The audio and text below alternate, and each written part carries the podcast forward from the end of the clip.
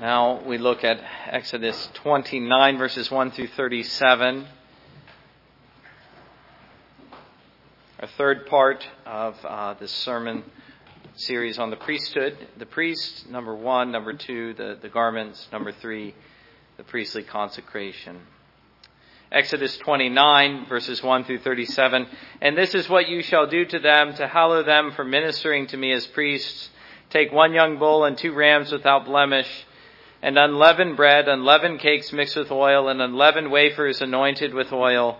You shall make them of wheat flour. You shall put them in one basket and bring them in baskets with the bull and the two rams.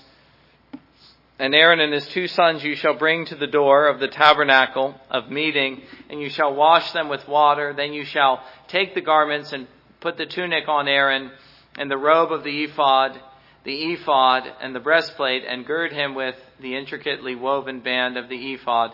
You shall put the, the, the turban on his head and put the holy crown of the turban on the turban. And you shall take the anointing oil, pour it on his head and anoint him.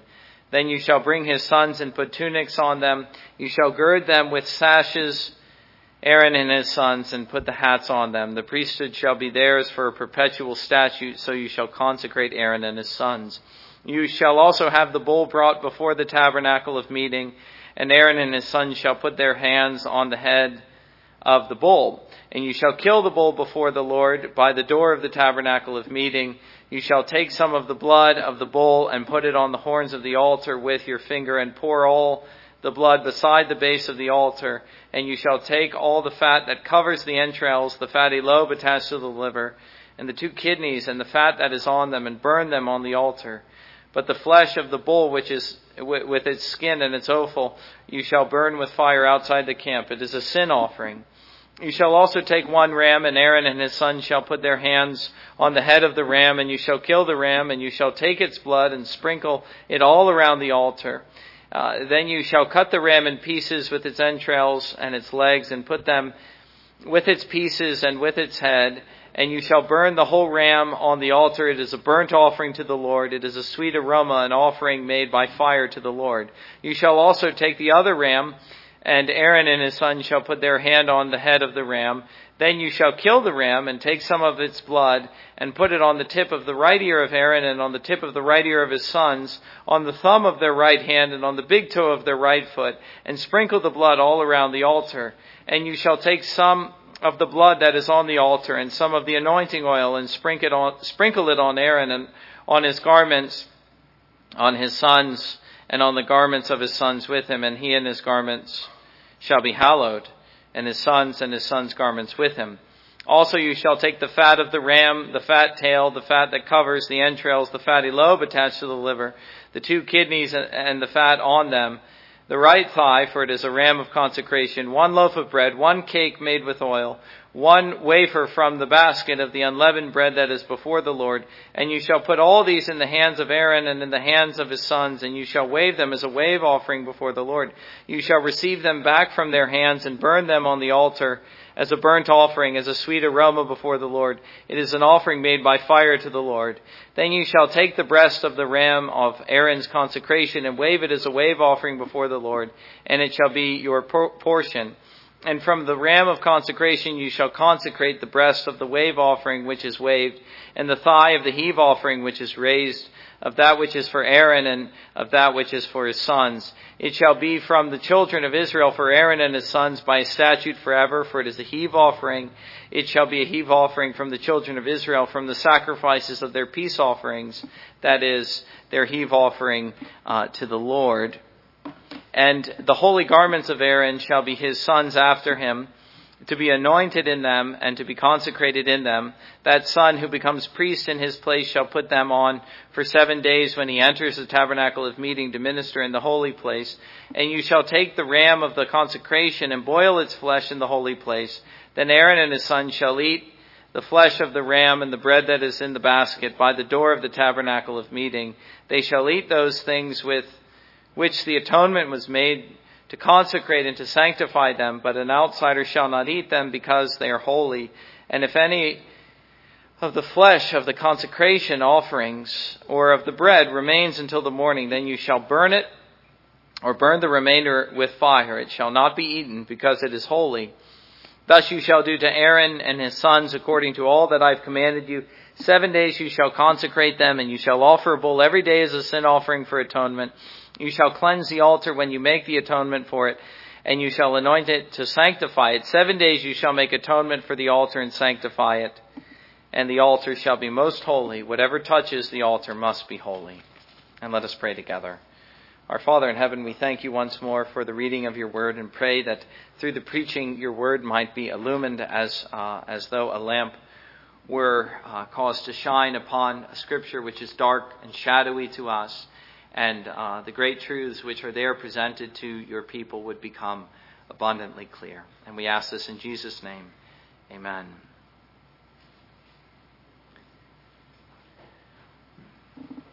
having considered the pattern of the tabernacle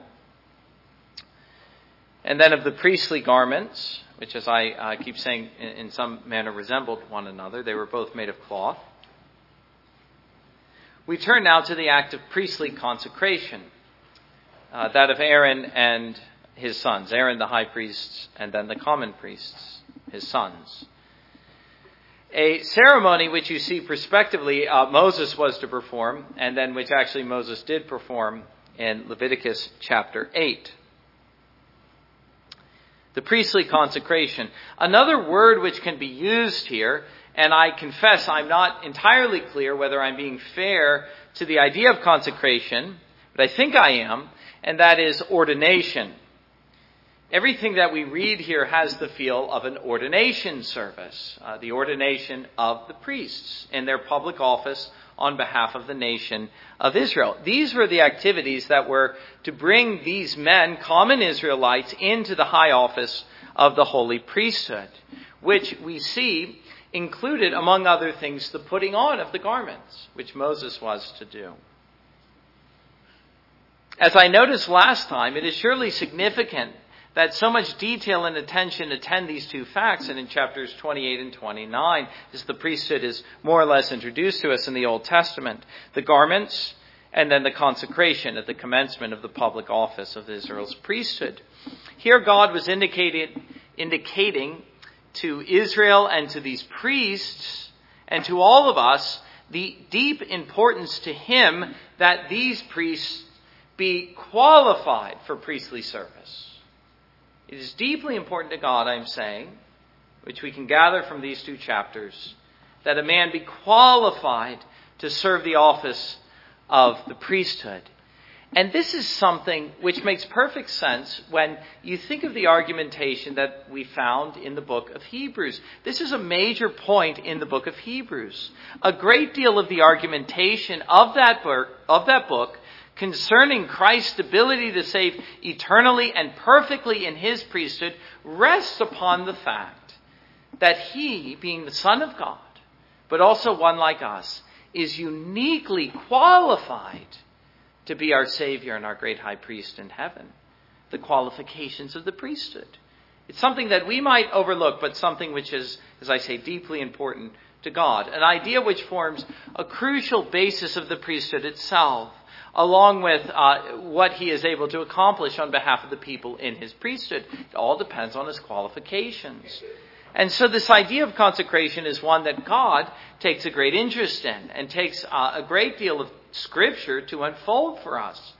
To quote Vos, uh, whose book, Biblical Theology, once more I found so helpful, in understanding the whole idea of the priesthood, uh, speaking specifically with reference to consecration, he says it is as old as religion itself, nay, constitutes the very essence of religion. The idea of consecration constitutes, he says, the essence, the very essence of religion.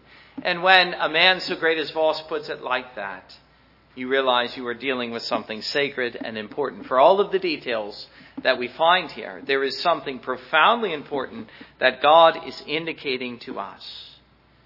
But the question is, with respect to the priests, why did this need to happen in the first place? What was it that made consecration necessary? And the answer has to do with the purpose of the priesthood itself, and in particular, the Levitical priesthood. The purpose of the Levitical priesthood was twofold, and the first was The first purpose was to answer the problem of sin. This is the express reason the priesthood was set up.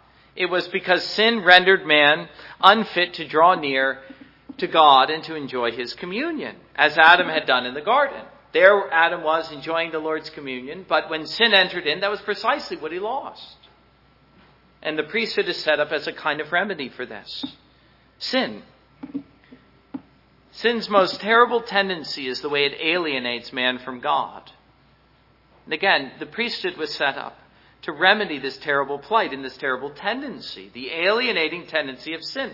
But there was this trouble, as we know. And it was the fact that the priests were sinners too. Which is why we read of things uh, here and, and, and later on in Hebrew that the priest first had to make offerings for his own sins, then for the sins of the people. And it's along these lines that we find uh, the need for consecration. Of course, on the other hand, keeping uh, the book of Hebrews close at hand all throughout the ceremonial law of the Old Testament, we realize and we know that the whole glory of Christ's priesthood is that he has no sin. And thank God for that. We find in him a salvation which cannot be undone or taken away, based upon, again, his qualifications. But not so with Levitical priests, Aaron and his sons. All of them, and there were no exceptions here, were men like you and me. They were sinners. And if they were to make offerings for the sins of the people, they must first have their sins atoned for, or else they would be unfit to represent the people as priests. And so it was in this sense, first of all, that they had to be consecrated, or set apart and made holy in order to take up this office. And so we're not surprised that connected to their ordination or consecration, uh, and indeed this constitutes the major portion of the ceremony, there were sacrifices or sacrificial offerings for their sins. These were not sacrifices for the people, but for the priests.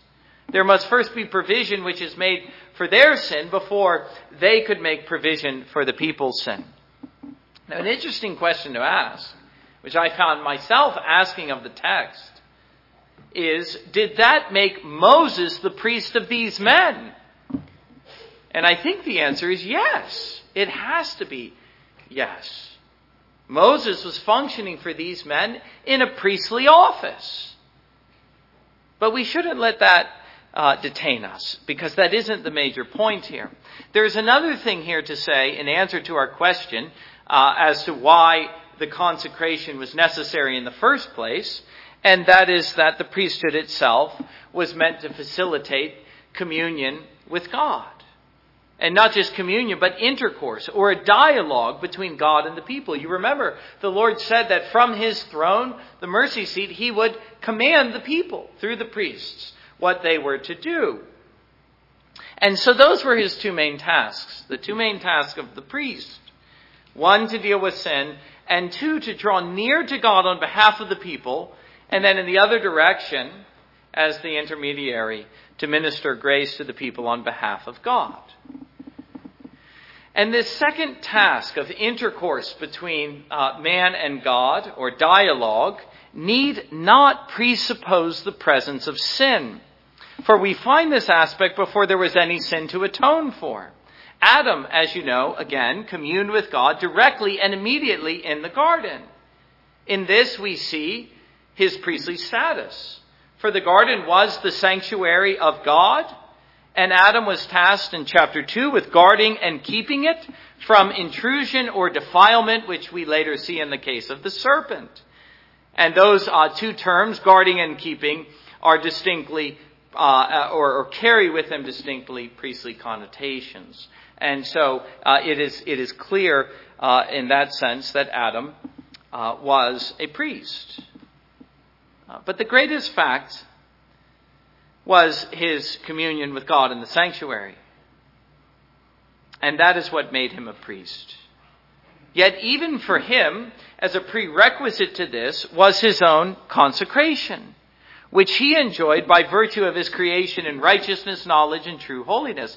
To be created in this state as Adam and Eve were, was to be consecrated for fellowship with God which is, as we know, again, precisely what they enjoyed for a time. Yes, Adam, like Aaron, was consecrated. He had to be consecrated in order to enjoy communion with God. And this fact alone made him fit to do so. Just as when he became defiled with sin, this was precisely what he forfeited. Rather than being consecrated, he was now defiled. And what he lost as a result was his fitness as a priest to dwell in the sanctuary of God and to commune with God directly and immediately. He gave up, you see, not his existence as a man, but those things about him which consecrated him for sacred fellowship in the presence of God. But you see how for him, at least while he remained in the garden, and I, am expounding, by the way, this idea that consecration is as old as religion itself, going back to Adam, so it's nothing new. But you see how for him, at least while he remained in the garden, his consecration looked very different than it did for Aaron and his sons. It was more immediate and spiritual. It was intrinsic, something that he enjoyed by virtue of his creation in the image of God, un- unmarred and undefiled by sin. It was a holiness not that was put on, but that was real and personal. But in the case where sin prevails, as it began to prevail, once Adam and his wife fell into sin, the idea of consecration begins to look different.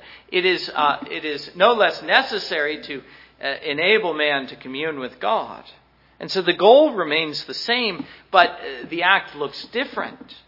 It involves now two additional elements. First, it must precede the act of communion. Aaron must be consecrated before he can commune with God. Whereas uh, for Adam, the two things more or less coincided. He was consecrated even as he enjoyed communion with God. And this is because it must now take into account the reality of alienation that sin has occasioned. There is, in other words, now an additional factor to overcome, not merely the creature's distance from the Creator, as in the case of Adam, but sin itself which furthered the gap almost immeasurably. Again, sin's most awful tendency is the way it alienates man from his creator, and which must therefore be overcome before communion was possible. But this also explains the second aspect which causes the priestly or the Levitical, Levitical priesthood, uh, their consecration to differ from Adam's, and that is that it now assumes, as as, raw, as as uh, as Vos observes, an externalized form. You remember I said for Adam that it was real, it was personal, it was intrinsic by virtue of his creation. But, uh, but for Aaron and his sons, now it was through uh, ceremony and ritual. This is what Vos says. The externalized form of consecration is a result of sin. In the sinless intercourse between God and man, Everything is direct and spiritual. Think of Adam in the garden. No symbol intervenes between the worshiping creature and the creator. The idea of consecration was innate in man. And so you see Vos saying exactly what I was saying. And I'm really only saying it because Vos said it first. But once sin is entered, there becomes a need for an outward symbol precisely because man lacks an innate holiness. He is unable to be consecrated in himself apart from something external. And I would notice how both of these facts are true of believers in the new covenant, believers in Christ in the new covenant. First, we see how salvation is presented in the language of a priestly washing in 1 Corinthians chapter 6 verse 11. And such were some of you, but you were washed you were sanctified. You were justified in the name of the Lord Jesus Christ and by the Spirit of our God. Do you, do you catch the same idea of being consecrated so that you might dwell with God? Titus chapter 3 verses 4 through 7. But when the goodness and loving kindness of God, our Savior, appeared, He saved us not because of works done in righteousness by us, but according to His own mercy, by the washing of regeneration and the renewal of his Spirit, whom he poured out on us richly through Jesus Christ our Savior, so that being justified by his grace, we might become heirs according to the hope of eternal life. The idea of washing by the Spirit.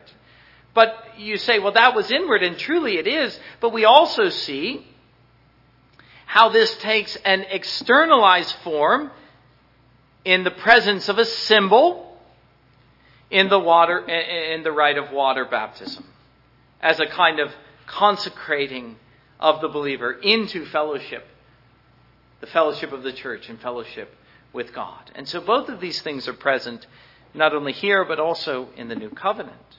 But we should also notice, as in the case of Adam before them and believers after them, the consecration was of their very persons, which differs, uh, you see, from the garments which are put on. But here it was themselves that were being consecrated. Matthew Henry says of this, the person must first be accepted and then the performance. And again, we can think, as I say, keeping Hebrews closely at hand, how this speaks eloquently as to why Christ's priesthood is such a source of continual delight in the presence of God. It is precisely because the delight which God has in the person of his Son is unparalleled and unmatched.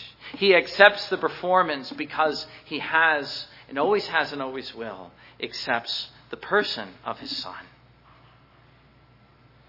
But the next thing we must consider is what was involved in the consecration of Aaron and his sons. I've just been speaking very generally of these things, uh, but now, or, or, generally of the idea of consecration, but now uh, the actual, the actual rites and ceremonies.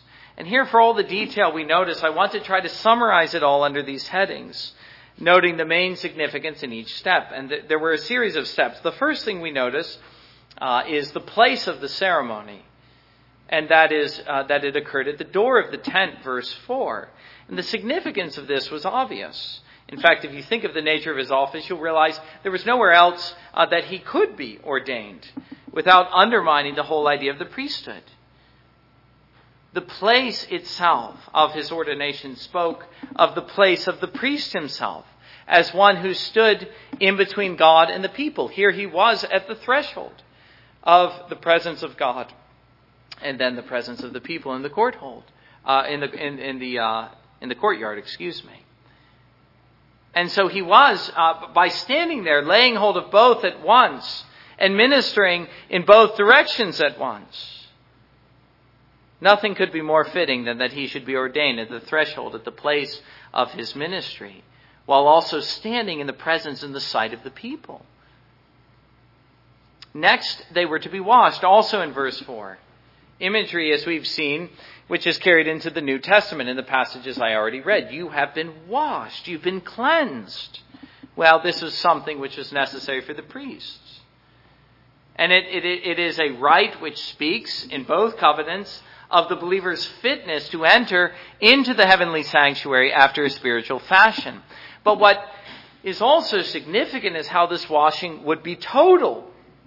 Whereas subsequent washings, whenever uh, the priest entered into the tabernacle, would only be partial, his hands and his feet only. Which reminds us of the whole episode between Peter and Jesus in John chapter 13, where Jesus says, The one who has been bathed does not need to wash except for his feet, but is completely clean, and you are clean. Well, here was his washing, though there were subsequent uh, lesser washings. Third, we see how Moses, again, the priest of the priests, we might call him, was to place the garments on the priests, verses 5, 6, 8, and 9, which had been made after the fashion prescribed in the prior chapter, chapter 28. And so he was, the priest, as we saw last time, to put on the holiness of the office in the garments, as well as to bear the people on his person as he entered into the presence of God. But again, you notice the garments which were made for him were not for him to put on, but they were to be put on by another. And then there was in verse 7 the anointing of oil upon his head, which we know from Psalm 33 verse 2. I preached that many months ago, ran, ran down his beard and his robes. It, there's only mention of it being poured on his head. You might wonder, did it drip down? The answer is yes, it did. And I say that on the authority of Scripture. Behold, how good and pleasant it is when brothers dwell in unity. It's like the precious oil on the beard, or, or, excuse me, on the head, running down on the beard, on the beard of Aaron, running down on the collar of his robes. It was a picture again of total immersion like the water picturing this time his anointing from above with the Spirit of God, which Christ received later on in his baptism in the rivers of Jordan. But the really important part of the ceremony, and again, I really will only be able to summarize it here, although we'll have ample opportunity in many, many passages to come to unfold these ideas. And that is devoted to the sacrifices in connection with the consecration. Here was, again, the consecration of a sinner. And briefly, I would summarize the three sacrifices as these. The sin offering, verses 10 through 14. It's called a sin offering in verse 14. Sin offerings for, were for sin, obviously, for atonement. And then there was the burnt offerings uh, in verses 15 through 19. Again, it's called a burnt offering, signifying the life being devoted to God and the pleasing aroma that that uh, then uh, that the Lord rejoiced in, I, I, suppose I could say, and and and and uh, what the Lord was rejoicing in again was a life that was consecrated totally to His service. And then there were the peace offerings, verses 20 through 34, signifying a meal or communion between man and God. And I want to make observations about all three at once because they all share certain things in common. And the first thing I would notice is the order. You notice it is uh, sin offering, burnt offering, then peace offering. That is an order which cannot be reversed. It must occur in that order. Sin atoned for, life devoted, then communion enjoyed. That is very important to observe. The next thing we see was the relation between the offering and the offerer in each case. You see how, uh, in every case, Aaron and his sons were to place their hand on the head not merely, you notice, on the sin offering, but on all the offerings. And in this there was a, tra- a transfer or transaction that occurred. And the, the question becomes, what was transferred? And the only acceptable answer that takes into account what the sacrifices actually accomplished is the vicariousness of the sacrifices. In other words, that they came, this, what was sacrificed came to represent the life of the offerer. So that what was done to the offering was accounted as done to the offerer. And here you have the idea of imputation. And this becomes clear when you look at the stages of uh, this transaction that was occurring between the offerer and the offering. Uh, following this laying on of hands, uh, the next step was the slaying of the animal in every case. And another way that this is put, although these two ideas are synonymous, uh, sometimes I noticed uh, uh these ideas were, were separated, but in reality, uh, and, and Vos makes this point as well. In reality, they convey the same truth. The slaying and the shedding of blood, they're conveying the same idea. And what this accomplishes, as we know from Hebrews chapter 9, verse 22, that says, without the shedding of blood, there can be no remission. What this accomplishes was remission of sin, or atonement, or propitiation. And so it was sin, we know, and in particular, the guilt of sin. And we could go even further and say the liability to death as the wages of the guilt of sin that was transferred unto the animal by the one who offered. As Vos says, in connection, uh, this is uh, the quote beginning, in connection with the laying on of hands, transmitting sin, the slaying of the sin bearing animal could scarcely have any other purpose than to signify that death is the penalty of sin, vicariously inflicted in the sacrifice, and that it expiates as blood that has passed through the crisis of death. What Vos is saying, and I'm saying in agreement, is that, uh, is that blood does not uh, vicariously atone for unless it is shed, precisely because it is shed blood that represents death. Blood that has passed through the crisis of death, signifying death as the penalty of sin vicariously inflicted in the sacrifice. And yet, we're still not done the penalty or the wages have been inflicted on another vicariously by imputation, but the transaction thus far has only been one sided. Thus, the transaction is not complete until that blood of atonement is then in the opposite direction applied to the offerer and the altar by sprinkling. So that's the next step. The sprinkling of the blood and the smearing of the blood on the, the, on the horns of the altar. The blood is thus made to touch both God and man. It is reference to both. It's interesting to notice uh, in Hebrews, and I don't have time to expound this, but it actually says that Christ cleansed or consecrated the, the tabernacle, the holy tabernacle of heaven. Well, here, uh, more uh, easily, I think, to understand uh, that uh, the human uh, or the earthly, the earthly altar, just as the earthly priest must be consecrated with blood, the blood of atonement must be applied to them. And even here, the garments of Aaron.